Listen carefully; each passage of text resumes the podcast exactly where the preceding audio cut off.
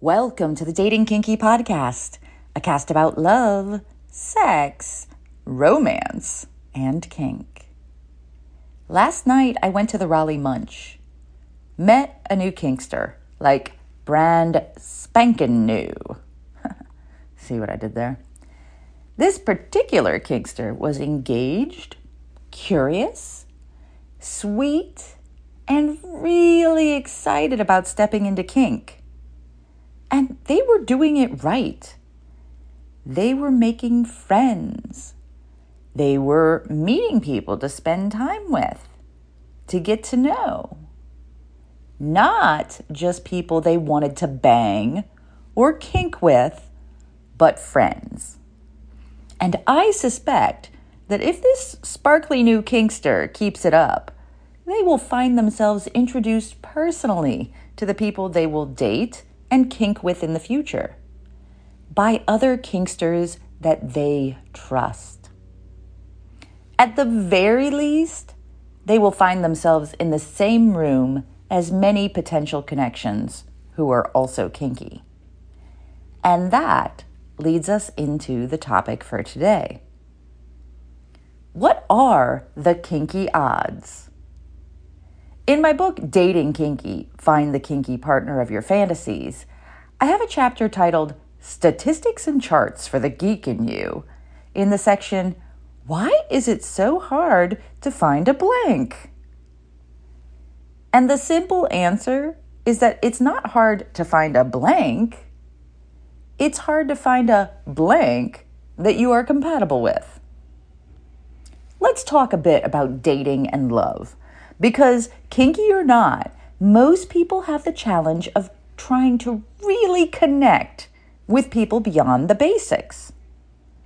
Part of it is how society and the internet work today. A lot of us didn't grow up online, and it's not natural to us to interact that way and really understand each other through that medium. Then there are the usual challenges of just finding people we like, people we vibe with, connect with, laugh with, and feel good around.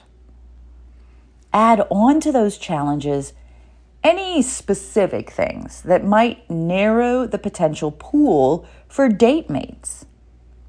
Your crazy travel schedule, taking your prize-winning hedgehog to shows. An unstable sister who has a knack for showing up unannounced in the middle of your most delicate moments. Your odd diet of foods that begin with letters from your name and sunshine on your butthole. Living in a teeny tiny town, an hour and a minute away from everywhere. A consuming passion for bird watching. Your Olympic dreams and training schedule. Your type. And of course, kink.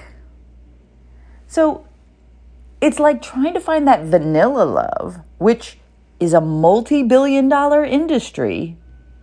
And on top of that, adding in the extra desires or needs of kink. And it's thirty-one, thirty-one thousand flavors. It's pretty daunting, but it is possible.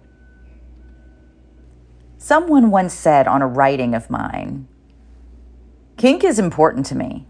In that room of one hundred men, I don't like my odds of finding someone I connect well with who is also kinky. So I hang out with kinky folks. In a room with one hundred kinky men, my odds of finding someone I connect well with who is also kinky are much better."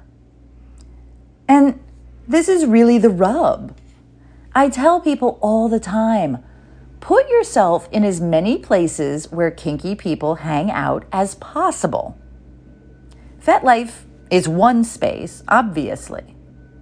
Facebook groups, Discord servers, Telegram chats, kick groups, especially local ones. Find that room of one hundred or one thousand kinky folk and put yourself into it. And then make those connections. And good luck. What are your thoughts?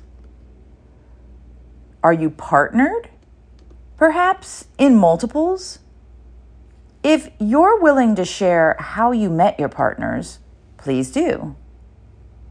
Are you single? Looking? What are your biggest challenges in connecting in kink? Thank you for joining me today. If you love this episode, please share it with others who would enjoy it. And please do join me on our new apps available in the Google Play and Apple App Stores. Dating Kinky is built by kinksters for kinksters, poly, queer, trans folk, and anyone not quite vanilla, and it's free.